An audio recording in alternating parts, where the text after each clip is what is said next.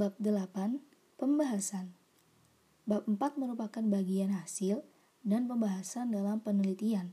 Oleh karena dalam bagian ini akan menjawab poin-poin dalam urusan masalah yang sudah ditentukan di bagian bab 1 pendahuluan.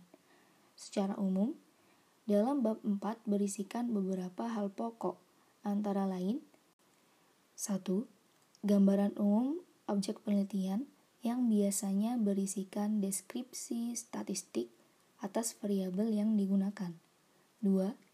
Hasil tahapan analisis dan model penelitian. 3. Deskripsi statistik atau ekonometrik atas model penelitian. 4. Analisa ekonomi atau pembahasan. Oleh karena dalam penulisan bab 4 akan banyak menggunakan visualisasi berupa grafik, tabel, dan flowchart maka penulis harus mampu menyajikan informasi tersebut dengan baik dengan mempertimbangkan beberapa aspek penting antara lain A.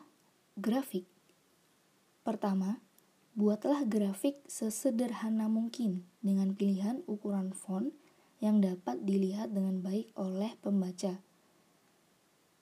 Kedua, untuk menjelaskan grafik, ada tiga hal yang harus diinformasikan – yaitu judul grafik secara lengkap, tren grafik secara umum, dan informasi spesifik.